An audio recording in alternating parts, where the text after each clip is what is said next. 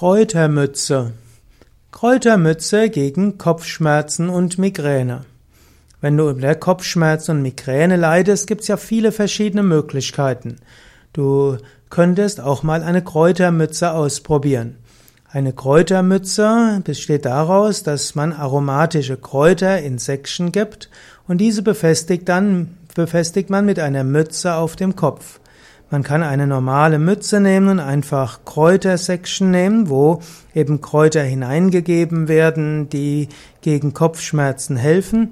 Oder es gibt auch im Handel Mützen, in die man dann Kräuter hineingeben kann. Man weiß zum Beispiel, dass Pfefferminzöl gegen Kopfschmerzen genauso hilft wie ein Paracetamol. Aber manche Menschen vertragen das Pfefferminzöl nicht auf der Haut, es kann allergische Reaktionen hervorrufen und ehe man zu lange experimentiert, welche Dosis man braucht, kann man ja besser einfach Pfefferminzblätter nehmen und diese in ein Säckchen geben und dann am Kopf befestigt. Und es gibt dort auch ganze Kräuterzusammenstellungen, die man zum Teil im Reformhaus, hauptsächlich aber in der Apotheke bekommen kann oder auch von einem Heilpraktiker oder Naturarzt verschrieben bekommen kann, welche dieser Kräuter besonders helfen.